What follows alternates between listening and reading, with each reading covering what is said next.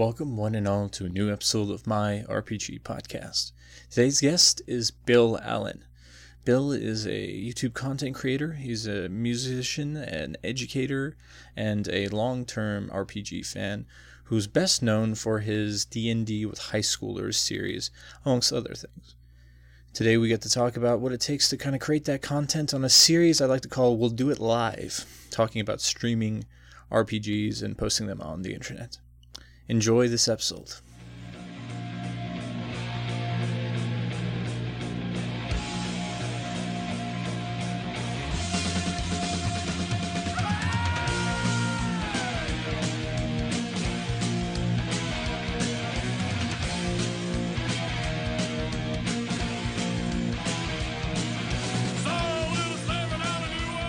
Welcome, one and all, to a new episode of my RPG podcast. Today, we're starting a series I like to call Let's Do It Live. It's going to be about live streaming or putting up your RPG games online. And who better to start with than our friend Bill Allan? Bill, will you please introduce yourself?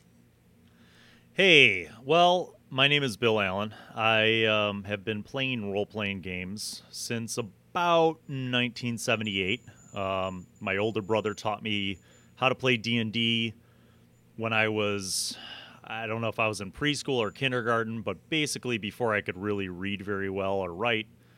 And I have loved role playing games ever since. Um, my that same older brother, coincidentally, also recruited me to help out with different video projects that he would make with his friends in the 80s. I was kind of like his production assistant who didn't get paid at all, and I would carry equipment around or the camera bag or tapes or whatever and just help out, um, which led me into enjoying making videos with my friends, you know, little short movies and stuff like that.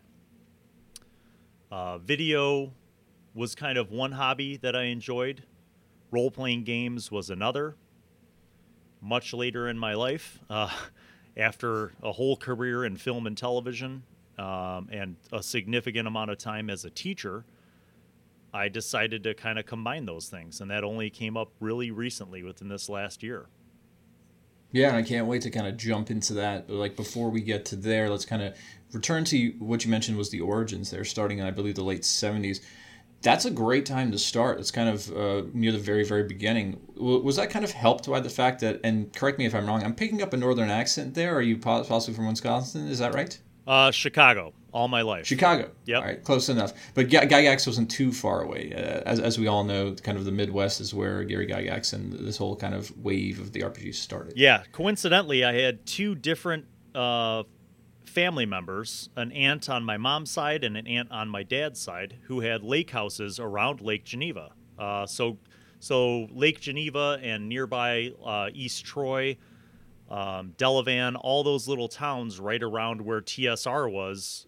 You know, I was up there three times, four times a summer, and never, for whatever reason, I never made the pilgrimage to the Holy Land, so to speak. I never had a chance to uh, go and check out, you know, Gygax's house or Horticultural Hall or any of those kind of uh, featured places from, you know, the original TSR days or the early Gen Con days.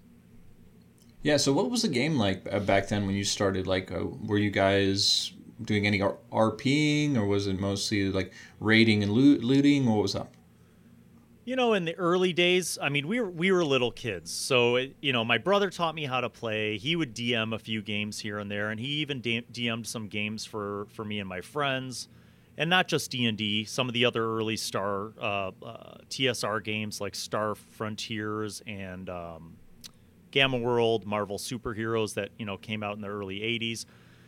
So you know that that was mostly just adventures. You know, I, I don't want to say murder hobos, but you know, basically we were a bunch of kids who were looking for the adventure. You know, kill the monster, get the treasure, your basic stuff. But I will say that probably by the mid '80s, we we evolved from just you know, kind of what I would call the serial adventure stuff to actual campaigns where there was an ongoing storyline and recurring NPCs and stuff like that. So, as I think it, it came down to as we grew up, the game, our game grew up as well. Yeah, that's actually a, a, something I've heard multiple times now from people. Whereas maybe your introduction is is that of just like, oh, this is really cool. And I get to play an awesome badass guy who can hack and slash or who can cast spells and incinerate legions of foes and as you get a little bit older you start to maybe change the way you make decisions as to like character creation and stuff like that less away from maybe min-maxing and more towards like well this is something interesting and i've never done before or this is i wonder how, what it would be like to play something you know opposite gender or opposite mentality alignment etc etc like that. So it looks like you guys had a similar situation. Yeah, and I would say again, I'd credit my brother Jeff too because as we got older, he he built he took the game Star Frontiers and made it amazing because he started creating his own original com- content and not just like, you know, a couple NPCs here and there. I mean, he had whole worlds, he had corporations. It, it almost resembled what like Jordan Weisman and FASA were doing with Shadowrun, but before that even really kicked. Like he had the whole intergalactic corporate government structure thing happening with ongoing storylines for us to play in. So, you know, even as like tweens, we were kind of starting to experience these more intricate campaigns, um, which even led beyond that to other games. He he ran Twilight 2000 uh, for us, which was sort of a gritty, realistic, post-apocalyptic military experience that brought in the strategy element, but also a lot of like role playing. So yeah, there there were some of those experiences in the '80s that that kind of helped us grow as as players and game masters and storytellers. But really, if you want to hit on the nut of what really changed everything, it was in the early '90s when we started playing White Wolf games, uh, Vampire the Masquerade, Mage, Werewolf, that kind of stuff, and that that really changed how we looked at games completely. Yeah, and it's funny that you mentioned the thing about uh, just starting to create your own campaigns and settings and world stuff. There's a, a little behind the scenes here for anybody listening to the podcast. I actually knock out a couple ahead of time and drop them later. I have a previously recorded episode, which by now you guys will be able to access, where I was. Uh, I ran a poll with a, a good number of people, and I found out that something like 40% of all people do completely homebrewed settings and worlds without any sort of published resources as a reference and then another 40% in my, my study said they do homebrewed worlds with obviously using like adventures and whatnot for supplements. So despite the fact that we all have this plethora of material and uh, published uh, access uh, to any of this stuff from all over the decades, the vast majority of people when they start playing RPGs just want to make it up on their own. I would I would say that I, I agree with that um, observation certainly, or that that those numbers based on what I've seen and experienced over my life in gaming. A good portion of people run modules or run material from source books, and I I don't personally have a problem with playing in those games.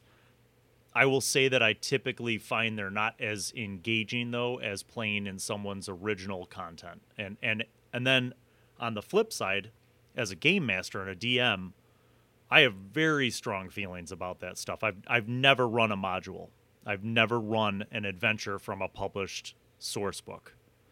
And it's it's because it's not because I don't like those things. I've played in them, but in terms of running them, what makes me excited about being a DM or a GM is the world building, creating the environments, creating my own adventures, creating my own NPCs and and and to me that's the best part about being the boss of the game is is you get to make all these cool things for people to experience in the game. And that that's what makes it enjoyable and, and challenging and fun for me.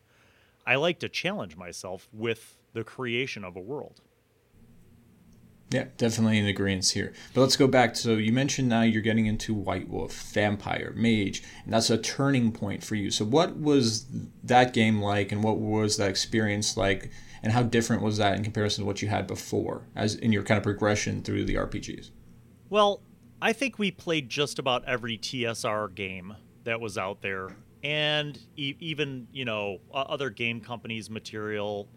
Um, but there was something about the way that White Wolf approached role playing games that really brought the R O L E into it. You're playing a role. The person that's running the game is not a referee like a strategy game. They're not a dungeon master like for D&D, they're not a game master. The title they used was storyteller. And that was a it, it seems so simple now as I look back on it, but it was a profound profound creation. They made a game where you could immerse yourself in this this world, this alternate world, and it wasn't about how much experience you got per kill. It wasn't about getting treasure. It wasn't about it was about being this other identity. And it was about interacting with these other people who had a similar shared mixed blessing slash curse of being a vampire or the challenge of surviving as an awakened mage in a world that doesn't believe in magic. It was it was such a profoundly different role playing experience than any other game we'd played up until that point. And it opened our eyes uh, about how to really have a vibrant, interactive storytelling experience. It wasn't just running one game after another and grinding away. It was about really immersing yourself in this world and in these characters. It was deep. It was deep. And we applied that just, and it, this is coincidental but at that same time, we were interested in Lovecraft, and we played um, Call of Cthulhu, Chaosium's Call of Cthulhu, like eh, a couple different editions of it. And uh, we, we kind of brought that same mentality to that game as well, where we, we just went really deep with, you know, role playing and character development and developing an ongoing storyline and, recurring NPCs. All these things really kind of matured for us around that same time in the early and mid 90s. And that during that time we kind of took a break from the old games. We we stopped playing Gamma World and Top Secret and D&D even for a while because we were so focused on like White Wolf and and Call of Cthulhu that those kind of became the priorities. And this kind of ties in perfectly to one of the things you mentioned earlier. Does this kind of transition into more of a storytelling aspect in your life lead you to entertainment and media production stuff? Well, it's funny. Um, I was one of those kids in high school who, you know, you get towards the end of the high school and they, they have you take all those different kind of tests and, and little quizzes to find out what your interests are. And then your counselor sits you down and says, they basically narrow things down for you. And they, they're supposed to tell you here you know here are some things that you could explore for a career.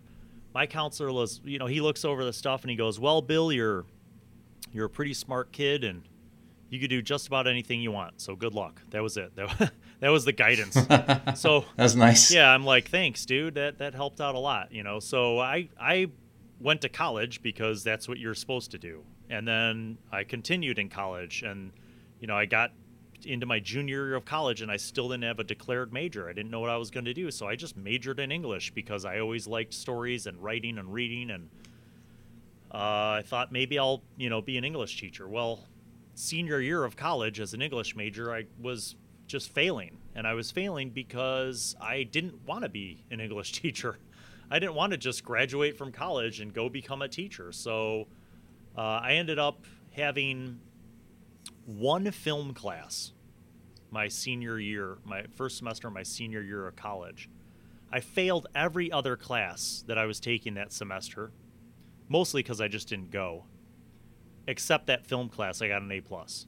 And the reason why I, think I did so well is because it reminded me of those experiences when I was a kid and a teenager where I was shooting videos with my friends and having fun. I just liked it. I liked the idea of telling stories through cinema. So I ended up dropping out of school, changing my major completely, going back into school. Fast forward three more years, and I graduate with a Bachelor of Fine Arts in Photo, Film, and Electronic Media. Um, I ended up working in the Chicago film industry for about three years full time, and a couple years after that, uh, sporadically freelance. Um, Chicago's a big advertising town, so most of my bread and butter work was commercial work, music videos, uh, corporate stuff. I did work on um, a feature and a couple short films as well. So I had kind of a nice cross exposure in the world of film for a few years. But, you know, it's freelance and uh, times were starting to get tough. So I changed directions and got into television where um, I found, you know, very similar interests, but on the video and television side. I, I did a lot of studio production, uh, live multicam truck production, sports news, the whole whole enchilada, basically, talk shows, that kind of stuff. So um, that was another great experience for a number of years. But like a lot of uh, career paths, the the pay wasn't all that great, and my wife and I wanted to start a family, and I needed to make a little more bread, so. I, you know, floundered for a while, wasn't sure what I'd do with my life. And then she suggested, hey, you know, why don't you go back to school to be a teacher? You know, your, your dad was a teacher. You always talked about teaching someday.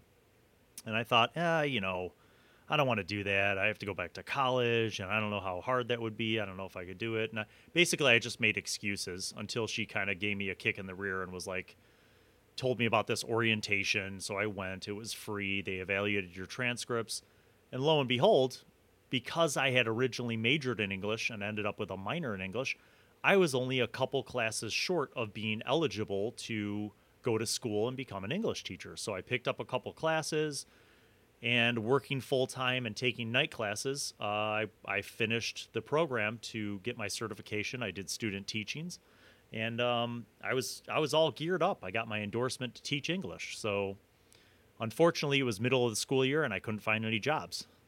So and and my wife was pregnant. So talk about a little pressure.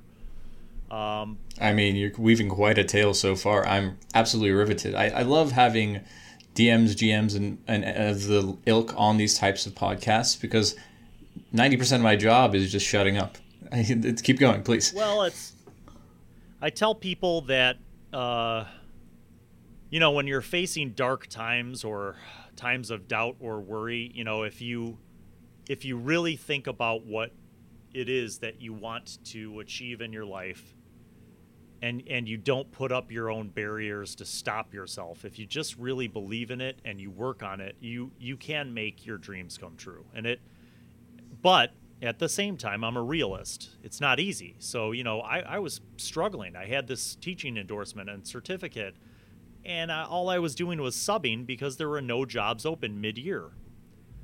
And my wife was due, and and you know, so I had to get a job, and I, I went back to restaurants. I had worked, you know, put myself through college working in restaurants. So I, I I'm working at Red Lobster, thinking to myself, man, you know, I, this is crazy. Like I have multiple degrees, and here I am a waiter at Red Lobster, and and nothing will humble you more than bringing free Cheddar Bay biscuits to people, you know, by the basket load, um, you know, while you're carrying a master's degree, thinking about what you should be doing. But anyway, things happen for a reason. And I heard through the grapevine that the guy who was running the TV program at my old high school was retiring.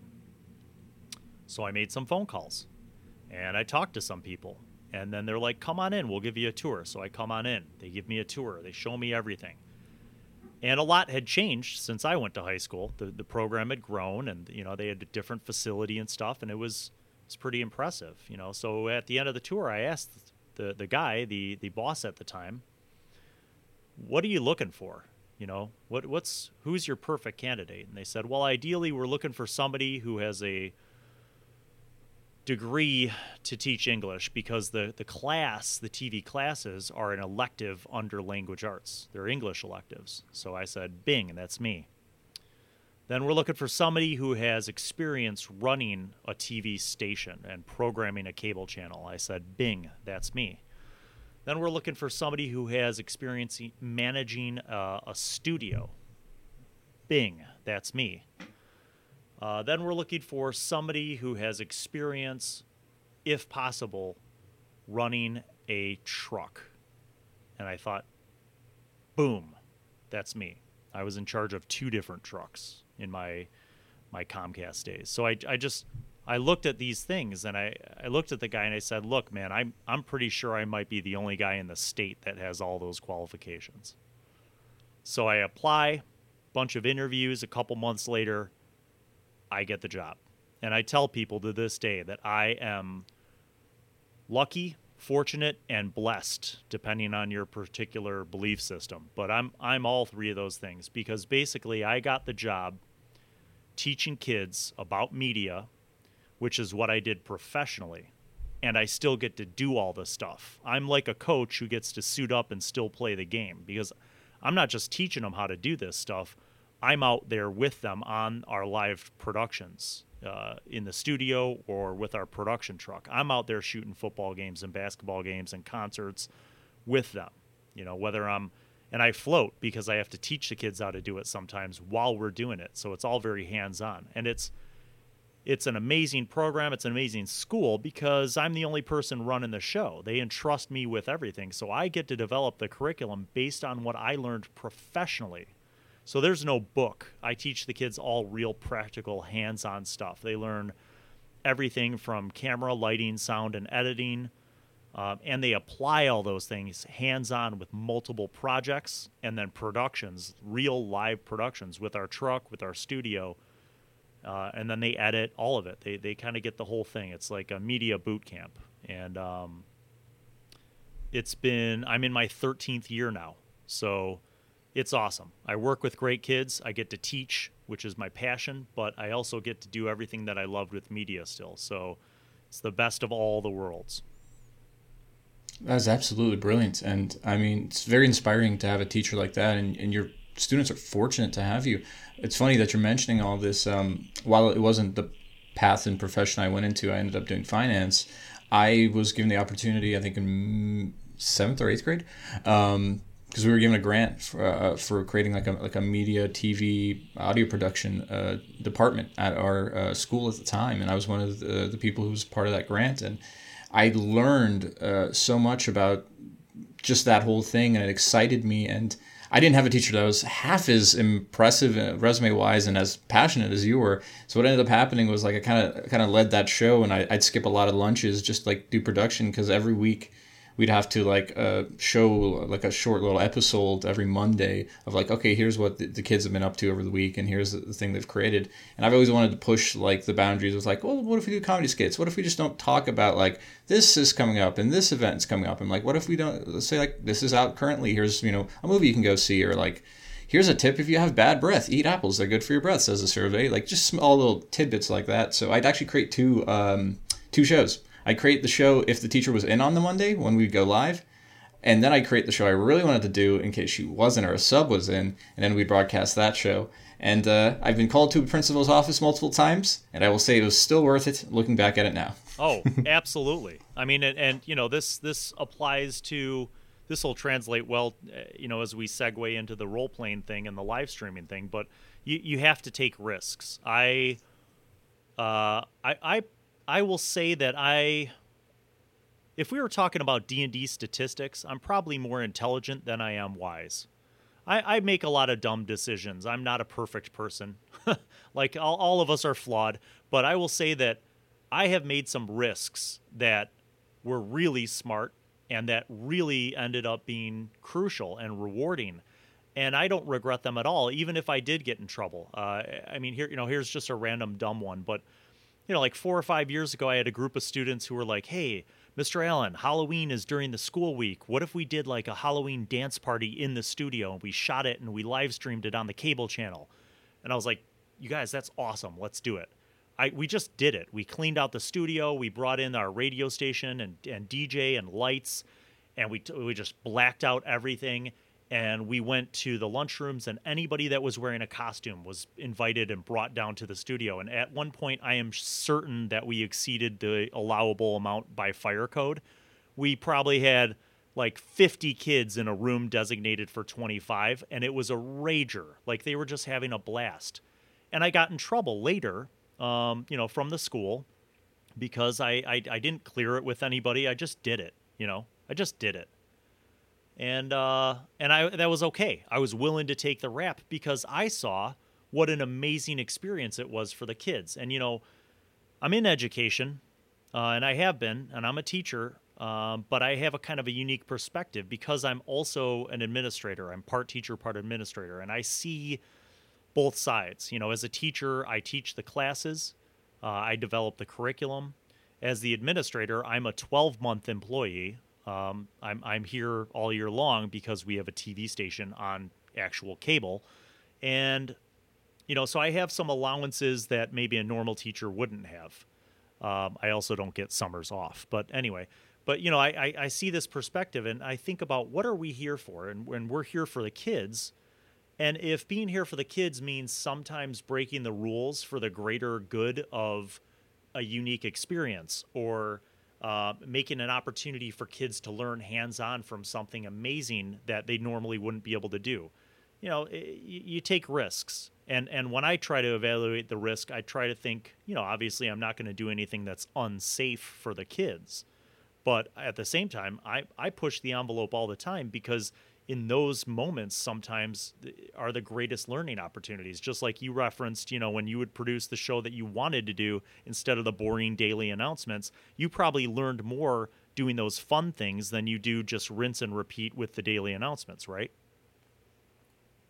So that's it man. I mean you know that that kind of uh that that's that's been the life you know it it it and and i never really intermingled the role playing life with the video and teaching life uh, up until very recently.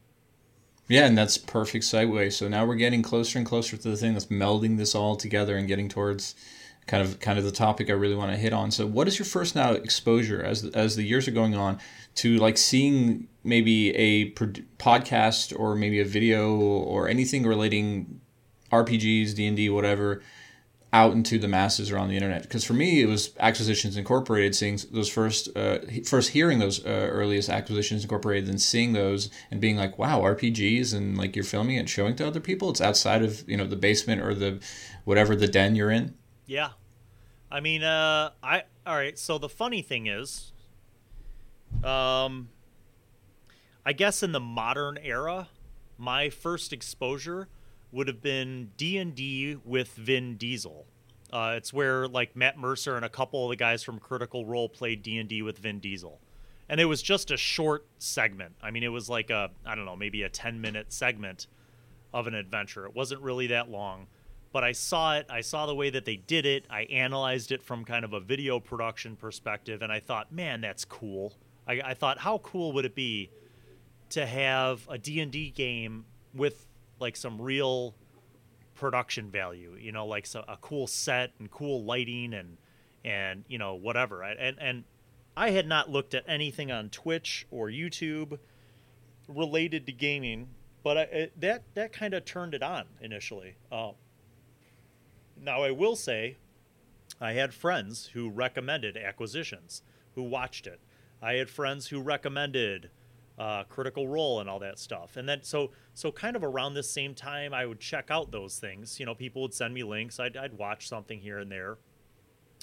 Um, same thing with uh, Maze Arcana. Actually, um, I hit it with my axe because that that was out in like 2008, 2009, like the early days of YouTube.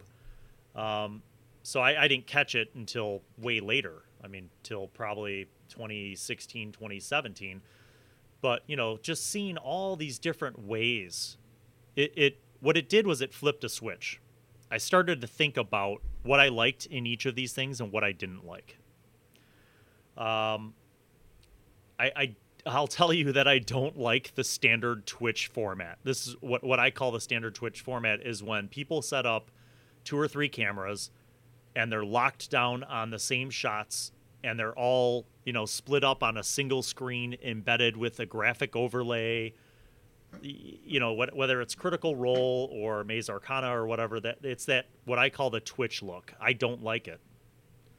Um i'm not saying i don't like the content. I just don't like the look okay? So there, there's a difference between the content and the video production the look.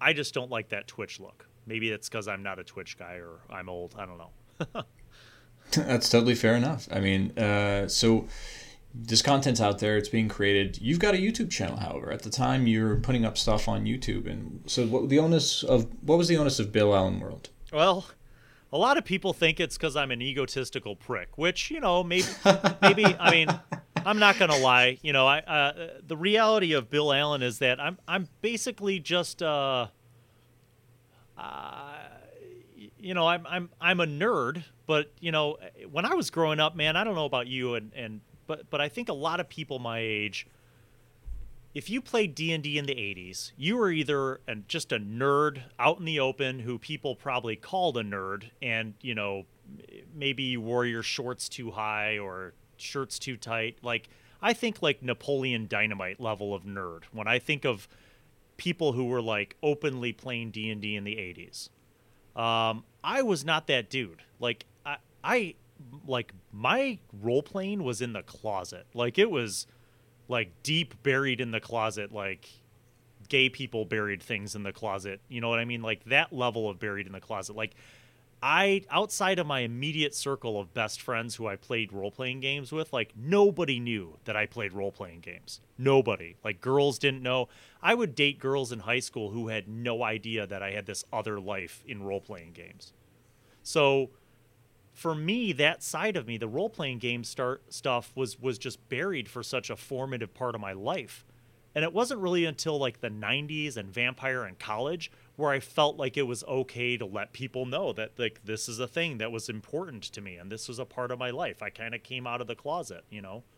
Well, fast forward to um you know, when I want to say maybe 2015 is when I started up the YouTube channel. It, it the reason why I started it up was because I kind of wanted one place to put all the things that I was interested in. And I, I have a lot of interests. So I, I wanted a place where I could put gaming stuff, but also links to like my music. Like I've, I've grown up with music. I've played in bands all my life. And I, I, you know, I have a band that, you know, it's not super active, but with a lot of content, you know, so music's a part of my life, movies and TV shows and, and, books are a part of my life and role playing games. So Bill Allan World actually truly was not born out of ego or narcissism. It was born out of just what do I call a place where I just dump all my crap? And all I could think of that wasn't already taken as a YouTube URL was Bill Allan World. And that's how it started. So we're creating content now. We're putting it up on Bill Allan World. Obviously, RPGs are a huge part of your life, as is your job, as is working with students and helping them understand medium, video production, and things like that. How does D and D with high schoolers then happen? Like, when do you just put the three together and go peanut butter and chocolate? Oh my god! well, I'll tell you, it didn't happen right away. Uh, the initial content on the channel was unboxing videos when I got into Dwarven Forge. I backed a Kickstarter for the city builder stuff, and when I got my stuff, I was one of the first people to get it. And I saw, you know, when you recognize like a moment, an opportunity, I saw that opportunity, and I was like, I'm the only person right now who has this stuff, so I'm going to make videos. And I made videos really fast, and I got them online. And it was like everybody on the Kickstarter was tuning into those unboxing videos for my Dwarven Dwarven Forge stuff because nobody had gotten theirs yet and I was like the first guy doing close-up shots of the stuff as it comes out and building it. And that that kind of started it and then spinning off from Dwarven Forge. Dwarven Forge is amazing game terrain, but it's really expensive. So I couldn't afford this anymore, and if I bought anymore, my wife would have divorced me. So I um I started looking into dwarven. I just started searching for do-it-yourself dwarven forge, and I found this whole community. It was small at the time, but now it's very big. Of game terrain crafters, people who made their own terrain, and I was like, "Wow, this is it, man! This is what I got to do because I can't afford this dwarven forge stuff. I got to start making my own." Well, I had no experience with crafting. I'm not a really artistic guy I, I mean, I'm artistic with tech, you know what I mean, like film and television stuff, but not with hands-on 2D or 3D stuff. So, you know, my first few projects sucked, but I started learning and started just doing it, and and I got really into it. It was fun. It was practical because I would make terrain that I could then use on the table, um, and and that started to become a lot of my content was the crafting stuff and then I started seeing other people kind of posting these DM tips, you know, like like practical advice for DMs and players, and I wow, I mean, it's it's such a flooded area, but I figured, you know, I've been playing this game for almost 40 years. I might as well give some advice. I I, I have a few things that I could talk about, so I posted some stuff up, and some of it got some traction, some of it didn't. Um, and that was it, you know. And and I mean, my life's so busy. Uh, you know, my average work week is about 50 or 60 hours a week. Plus I, you know i got kids and they have activities and you know my wife and i are involved in different things. And you know so my channel content was not regular. It was it was very sporadic. So then last semester uh, this would have been december of 2017 um, no i'm sorry. I'm missing a very crucial part in this story. Let me rewind a second last summer summer of 2017 um, I started working with my friend Brian Thomas, who is the owner of Initiative Coffee Company, on a concept to turn his game world into a recurring actual gameplay series. So we started producing a few episodes of which ended up actually being the final episodes of his campaign that he'd been running for 5 years and it was great. It was it was fun for me to do in the studio with some of the kids, but it wasn't my material. It was just us producing the video for Brian and his friends. Then Brian started working on developing the Bard's Tale, and you know we learned from the experience of doing the Emerald Blades, so we knew how to add some more production value and and some of my kids got involved with the Bard's Tale and setting up the studio and lighting for that. So that was, you know, it was again kind of a cool thing, but it wasn't really me and my content. It was more us working with Brian on the Bard's Tale. Last August, uh, we got a call from my contact at Blackmagic Design, and he asked if we would be interested in working crew for a production that they had in Indiana. And I was like, "Well, what is it?" And he's the guy's name is Terry, and Terry was like, "It's uh, it's basically a live stream of a game at uh, Gen Con." He, that's how he said it, and I was like, "Oh my god, Terry, Gen Con, like the biggest gaming convention in the country?" He's like, "Yeah, I think that's it." I was like. He's like, "Do you know it?" I'm like, "Dude, I have a Dungeons and Dragons logo tattooed on my arm. I know what Gen Con is."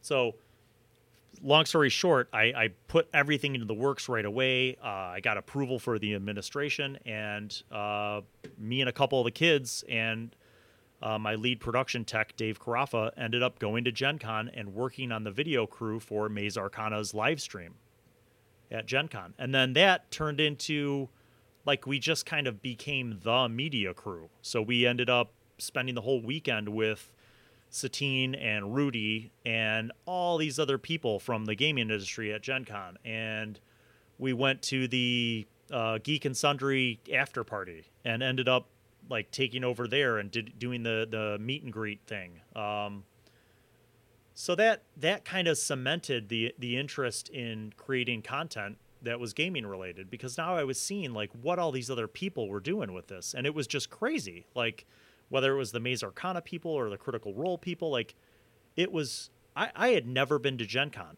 in my entire life of gaming. Gen Con 50 last year was my first Gen Con, and it was a rager. It was just absolutely amazing. So that that just kind of whet my appetite even more. Um, so back to the students, we had um, a group of advanced students who weren't sure what they were going to do for their final class project. And I give them a lot of leeway. They could produce a program, they could produce a short film, a documentary. I'm, I'm very open, you know, and I, I, I listen to their proposals. I, I help them work on something and then develop it, and then they produce something, right? They couldn't come up with anything. So one day they, they go in the studio to kind of have a brainstorming session and they see the, the gaming table from the Bard's Tale set up and, and some of the terrain and minis on the table. And I hear them like in there, and I go in there. I'm like, "What are you guys doing?" I'm like, "Don't touch any of that. It's set up for the show." And they're like, "Mr. Allan, for our final project, could we do a Dungeons and Dragons game?" and those words kind of like hung in my my brain for a minute, and I was like, thinking to myself, I'm like, "Well, could we?"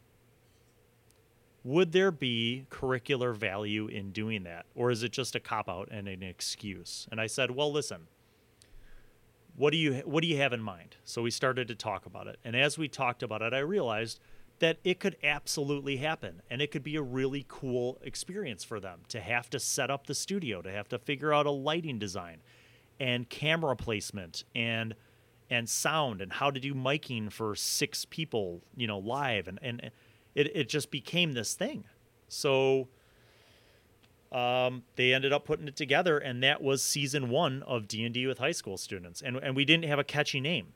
And we didn't have time for a catchy name because literally time was running out. And you know it's funny because i look at the the amount of comments on the videos and there are so many like you know little what I'll call like the rules lawyering things where people are like, actually, you know, flanking doesn't work that way, or like her spell should have done more damage, or they should have gotten a pro, you know, like little things like that that to me mean nothing because people are missing the big picture. And the big picture is that I sat down with a group of kids who'd never played D&D, taught them how to play D&D, made characters with them, and then played through an adventure. Um, with no prep. I mean, this happened literally like two weeks before final exams and the end of the semester. So we had no time because while I was developing all that stuff, they were coming up with how the set was going to look and how to light it and all this this other kind of tech stuff. And then it all had to be edited. They had to add graphics in. They had to export it, get it online, all that stuff. So it ended up being this weird little experimental thing that they did as their final project that was really successful. They had a blast they had fun doing it, and then it ended up being a really great opportunity for them to learn something new and different from a, a tech perspective. And it also caught on. I mean, it got quite a following going, and I, you guys can go watch the videos yourself. I think it's fantastic uh, what they were able to accomplish with what you now mentioned is such a short amount of time. And as that's happening, though, like now you're encountering like you mentioned what I call like the Monday morning DMs uh, thing about like well when you go to a comment section of a YouTube video, the vast majority of people who like your content will not comment that they like your content. The only people who will comment, it seems, are the people who have problems or bones to pick with you. So, what other sort of things were you discovering, like once, and your students were discovering once this content was put up online, how people were receiving it and the challenges that come with? Well, you know what? I, I try to frame it from a teachable moment perspective. So, as a teacher, one of the goals is with everything that we do here, we look back at what we did. So, I have a process of screening and critiques with any project that I have my kids do music video, commercial, documentary, short film, TV show, even for our live productions. You know, you can't go back and fix a live multicam football game, it's live. So, it's done but you can review what you did. You could talk about what you did well. You could talk about how that worked. You could talk about what you didn't do as well and what you learned from that and how to do it better next time. So from the D&D show, I, I would have these sessions where I'd sit down with them and I even recorded some of them. I never posted them online because they weren't really for public consumption. They were for the kids to learn, learn from – their successes and learn from their mistakes and grow from that. So I found that the the comments were interesting, how the kids took them. Um, we talked about some media literacy things, you know, in other words, like how to how to kind of take feedback with a grain of salt. You know, you can't make everyone happy, but what can we do to improve? What can we consider to make things better? Um, what do we need to just straight up ignore? You know, the personal things that don't really address the production or don't really address anything, you know, y- you got to develop some thick skin. What I found is that, you know, YouTube is a platform that these kids, this generation, um, it's so ingrained in in their life. And I thought that it was a valuable lesson when we did this uh, show for them to learn about looking past just you know, a cat video or a stupid, you know, wipeout video, a fails video that has 3 million views and look not at the views and not just at basic popularity, but really look at the production value. Look at what you could do to make something better than just some stupid video that's going to fade away in a month, you know. And I think the looking at the long view of production can be hard for kids in their generation because they're they they've grown up in a digital world where things change so fast. So getting them to commit to a long-term vision wasn't easy. Um, so then fast forward past winter break, second semester starts, and I've got another group of advanced kids who want to be involved and want to do another season. And I, I, I, tell them, I go, you guys, it's a lot of work. I mean, I'd of course, yes, I'd love to play D and D with you guys, but it's going to be more than that. You're going to have to put in time. You're going to have to, you know, I want you guys to produce content for this. It's not just a chance to play D and D in class, you know. So they they they were ready for that. They were ready to commit to it. So, um, you know, so th- then season two is born, and we have you know now the kids are taking more ownership over it and they're they're making they're producing behind the scenes videos. They're working on um, like anna uh, who's part of the season two cast. She's uh, doing character sketches for npcs uh, she's working on an animated intro um, for the for the show. And uh, sean's producing you know content as well heather carl you know matt.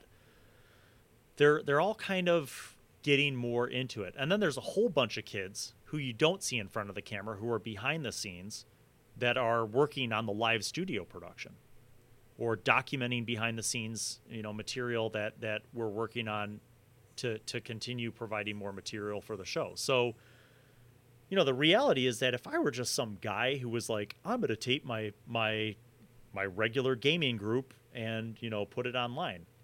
I don't I don't know if I could pull that commitment level off. I, in fact, I could safely say that I wouldn't be able to do it. But because I've got this team of kids who wants to do this, um, and, and, make no mistake, this is com- completely their choice.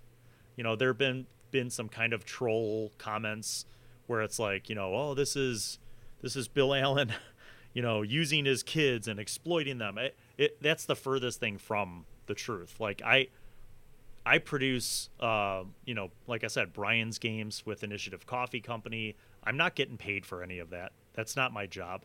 I do it because I love it. I do it because I'm supporting the game. I do it because those are friends, you know. And in the same way, the D and D with high school students thing is it's fun for the kids to be able to do something that's different from what we normally do. You know, people that don't know the rest of the background that I've just articulated with you over the last 45 minutes they might not know that these students aren't just sitting around playing D&D once a week. We have uh, 200 productions a year. And at least 100 of those are live truck shoots, live multicam truck productions. Uh, we do almost all the boys and girl varsity sports home games. We do some away games. We do the entire fine arts calendar every choir concert, orchestra, jazz band, band. Um, our school has a dance program. We do all the assemblies. So I mean, we're we're constantly doing productions, and that's just the live productions. That doesn't include the five projects per semester that every kid in my class is doing. Short films, cinematography reels, commercials, music videos, documentaries. I, I mean, so we're constantly doing stuff. So doing D&D with high school students is an over and above what we do. Um, and it takes quite about uh, quite an amount of commitment from the kids on the cast and the crew, you know. So but it's great. It's a learning opportunity. And it, it kind of goes back to what you and I were saying about sometimes the best way to learn is by doing something fun that you enjoy. That's that's breaking the rules or you know pushing the envelope. In our case, it's not breaking the rules. Um, it's no different. Doing d&d with high school students is no different than if we did a talk show with high school students. It's well within the rules. There's you know it's absolutely within the rules. But i think what's cool about it is that it's different. It's different from just a student hosted talk show where they talk about sports or they talk about movies. You know i mean anybody with a public access studio could do that. But I think what's cool is that they're they're learning role playing games, and as you and I both know, and probably most of your audience knows, there is so much value in role playing games, so much educational value, right? Absolutely, definitely, and I've you know had podcasts before, and the reason I, I pick a podcast is that I have a strong theme that I think can obviously last for many many episodes, but also brings something to people that either connects us or binds us or allows us to learn about the human experience. So I've been fortunate, and I'm, I've not been playing RPGs as long as you, not even close, my friend. You know, I'm, com- I'm coming closer to five, whereas you've got me trounced. But in those five, I've discovered so much about myself, so much about people, so much about patience, so much about listening, so much about you know sometimes compromise or working with somebody, kind of collaboration. Like there's so many lessons I've picked up from this, and uh, yeah, it's definitely a, a blessing just to have people come to my table. I always ask them. Um, no, sorry, I don't always ask them. I always tell them thank you for coming to the table at the end of the session. And I, and I always talk about how blessed I am that they're willing to give me, you know, three hours of their time at plus transit to see me, you know, once a week and do these games. So uh, oh. yeah, I definitely agree with you to that. Absolutely. I mean, it, it, you know, here we live in a world of screens, and I it's funny because you know, at our high school, I, I have more technology around me than anybody. Obviously, I mean, I have a I have a lab for editing. I have screens everywhere. You know, cameras everywhere. That's what I do. But it's funny because I don't have cable TV at home. Like I don't, I don't. Uh, I, I avoid television. I avoid screens when I'm not here because I need a break. I think we all do. I think we live in a world that's very digital and very screen oriented. And I think all humans need human connection. We need to sit around a table, whether it's playing a role role playing game or not. But we need fellowship with other humans. We need this in our lives, and and I think a lot of people are tuning into that reality, but there are still a lot of people that don't get it. And I think role playing games allow you to be with other people face to face and to be creative and to share insights into the world that you may have and to learn from your your fellow players to to basically have theoretical test runs of different things and challenges to use your mind creatively and for problem solving. Um, Role playing games are R O L E. They're roles. It's acting. It's improv. It, it challenges our brains to to so many things. Um, Role playing games draw in knowledge that we get from reading, from movies, from TV shows. We we create together. We write. We we read. Um, Role playing games stimulated my love of history and of of religion. Like I, I independently sought out knowledge about all sorts of world religions and cultures because of role playing games. I independently sought out literature and stories uh, both nonfiction, historical, and fictional, because of role playing games. And, and even art. Art can be drawn into role playing games. People people love to create art, to you know, drawing and painting and and even terrain crafting. Making terrain for your minis is art. That's that's another beautiful thing. So there are so so many valuable things that we can get. Um, a colleague of mine who is the director of student activities. His name's Peter Geddes. Great guy. I consider him a, a colleague and a friend. Also grew up playing role playing games, played D and D back in the day. And I asked him one time, "What what do you get out of role playing games?" And he mentioned something that I didn't even realize, which is so many people need confidence. So many people need just to know that they can make decisions, even if it's in a fanciful world that they can make decisions and be a winner. They could be something, you know, because a, lot of people in the world, I feel like you know they're they're surrounded by sadness and darkness, and and myself included. You know, I've I've struggled with depression and, and anxiety and stuff, and and you know, role playing games give us a magical escape, a magical escape where we could be heroes and we could do things that we can't maybe do in the normal world. And it gives us that little bit of confidence that maybe because our character could do that thing that maybe we could do something that we couldn't normally believe ourselves capable of doing in the real world. And i think that was such a profound realization too because it applies to me and it applies to so many people that i know you know? Um, and and just from the social aspects the the cognitive and intellectual aspects you know, there are every different kind of gamer in the world. We're all different. You know, some some people like number crunching and they love the math and they love the the statistics side. Some people like the role playing side and the acting side more. But whatever it is that draws you to RPGs, I think it's great because you're interacting with people, you're sharing your passion, your love. And if you've got good chemistry at your table and everybody's kind of in the same vibe or the same playing mode, it can be just the most amazing thing ever and and better than any drugs or alcohol and a whole heck of a lot safer and cheaper, I might say, you know. Definitely and you know you're benefiting so much now from obviously having played RPGs for such a long time now, and now the next step of that is obviously your channel kind of taking off with these videos that you're creating. And I just want to know um, what are some of the changes you're seeing in either the reaction to your content or the way you make your content, and also now getting to go out and about and to conventions and stuff like that, and meeting people tied to this. What, how, how's this all coming into you? Man, it's been a blessing. I'll tell you a real blessing. Um, I, I, you know, I don't know if I mentioned this before, but I, I don't monetize any of the content on my YouTube channel, and and people are like, why, you know, why not? Well, it's I don't have anything wrong with anyone monetizing stuff, but I never made Bill Allan World to be a revenue stream, and I won't. Uh, I, I made it, like I said in the beginning, to just have a place to put all the stuff that I'm interested in. Um, and there were some comments from D&D with high school students season 1 about, you know, monetizing and, and and then somebody was like, "Well, how about Patreon?" and and even the kids, some of the students were like, "Couldn't we monetize this?" And I I really thought on it and uh, it occurred to me that the school has a way for people to donate to clubs. So I thought, you know what? It forget Patreon, forget, you know, monetizing the videos I don't want my channel to be about that, but I figured we'll set it up. So we set up a, a, link, and people can can donate directly to the club. The money goes into the kids' TV club account. The school doesn't absorb it.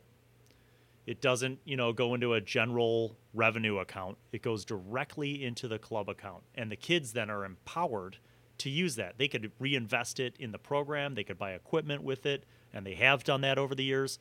Uh, they could participate in festivals, you know, film festivals. They could pay for the entries that um, conferences. They can attend cool things like that, or field trips to to production companies or TV studios. It, it's just a, a great way, so that if people do want to financially support it, they can. You know, and and and that to me was the the best solution because I never wanted my channel to be about money, and you know, just from an ethics point too I don't want anybody to ever think that I'm making D&D with high school students out of some like selfish thing. Like I'm I'm you know profiting off of the kids because that's not at all it's literally not happening. I'm not profiting. I don't I don't get a dime of money. Um, now that said, the the growth of my channel has been a cool thing because it has connected to and, and resonated with a lot of people. So uh, I started working with Brian Thomas, uh, my, my friend from Initiative Coffee, on our own convention. And we, we launched our own convention in the first weekend in February. And it the, the goal for this was if we could get 30 or 40 nerds together and just have fun, that would be awesome. Like, We'll have the space. We'll run some games. We'll run some anime and and fantasy films. We'll have a cosplay contest. We'll have video games, and we'll just have fun. That was the bar. That was how that was how low the bar was. We had over 200 people. We had 11 vendors. We had panels every hour of each of the two days. We had a cosplay contest with cash prizes we had professional judges. We had Rebel Force Radio and other special guests from the 501st Legion for all the Star Wars fans. It blew up. It was incredible. It was awesome. There were kids and families. There were high school kids, college kids, adults. We had Adventurers League, uh, and and and we're going to have it again next year. So I mean that that started with this year, you know, and, and not just with the D and D with high school students, but with the growth of the YouTube channel and with the collaboration between me and, and Brian from Initiative Coffee. So all of that stuff has just grown from one thing to the next. And then GaryCon. I knew that this year was GaryCon 10 and I wanted to be able to to participate in GaryCon 10. Um, so I put in. I, I, I applied to DM some games. I thought it'd be a great way for me to to run some games in my um, original world setting that I've been working on since 1998. Um, coincidentally, that's also the same setting where uh, the D and D with high school students program uh, is is taking place. So yeah, it's been a great way to kind of combine all those interests. So, with everything you've learned from everything that's kind of come together, if let's say listening now to this podcast, and vast majority of games, of course, aren't live streamed or produced or put up, but let's say somebody who has an inkling or a temptation to do that, what are some words of wisdom or some maybe thoughts you want to give to them? Well, it's funny because I, I think my channel, like I said earlier, it you know, without focus, you're if you just put a bunch of random stuff on your channel and it's sporadic, you're not going to draw an audience. So I have to think about like what you know I think before anybody makes a channel, just ask yourself like, why are you making a channel? What are you going to offer YouTube or the internet world that isn't already out there in spades? You know what I mean? Like, what are you going to offer that isn't already, you know, pushing the envelope and, and you know, that isn't already in existence? Um, and to be honest with you, I didn't plan it this way, but all I'm offering is me. I'm offering Bill Allan. That's it. Because everything else on my channel has already been done. You know, every there are a million channels that give DMs tips about how to run their games or how to make worlds or, you know, whatever. There are a, a ton of channels for crafting terrain, and there are a ton of channels for unboxing game related stuff. So all the other content on my channel is redundant. Like everybody's already doing that stuff. What makes my channel different is is literally me. And I don't mean that in an egotistical or narcissistic way. It's just the fact that I've been doing this for a long time. I feel like I have a unique perspective on it. Um, you know, I, I, consider myself a master DM or a master GM. I, I, I know what I'm doing. Um, I have fun with it. And, you know, the kids are having fun with it too. And I think that niche was was not out there. There really wasn't anything like D&D with high school students. At least not that has been turned into a series. There might have been some one-off, you know, YouTube videos posted, but nothing really continuous and certainly nothing with our production value, which leads me to the next thing from the from the tech side.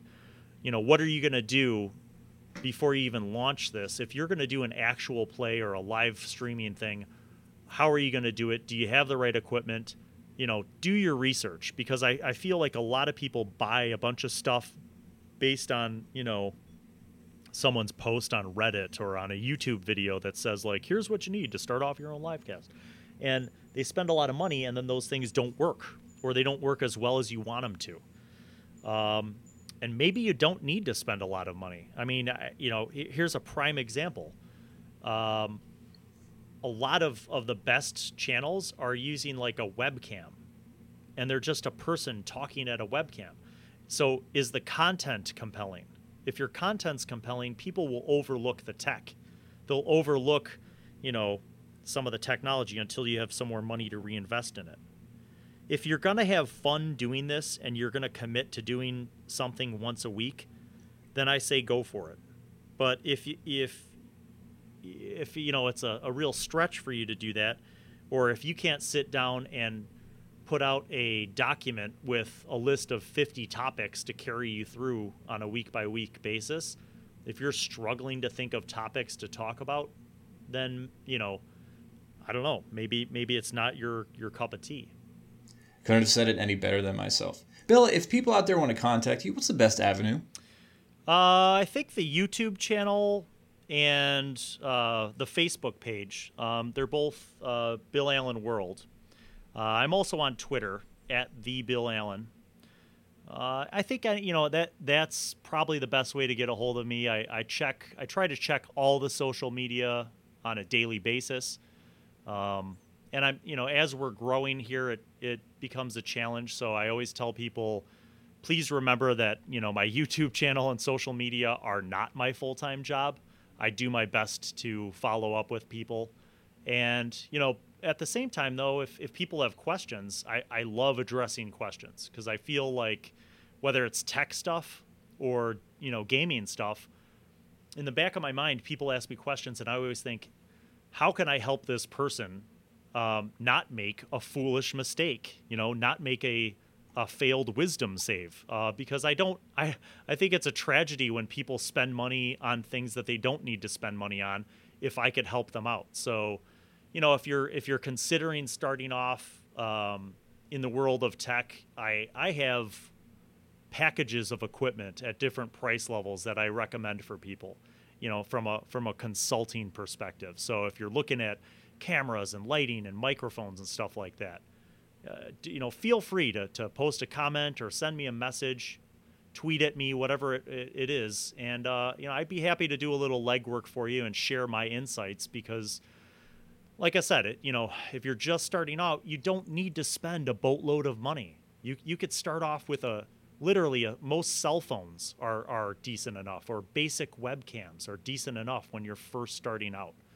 And, and if your content is good, people will follow and then in turn you know maybe you'll get that financial support whether it's monetizing your videos or a patreon if your content is quality and you're drawing the crowd then you could start to build your tech but you know I, I often tell people don't rush into buying a bunch of tech until you've got your stuff going Fantastic. And for those of you who want to contact me, the Twitter is at classy underscore Don. That's D O N for Don. The Gmail is myrpgpodcast at gmail.com. And of course, the Podbean link is myrpgpodcast.podbean.com.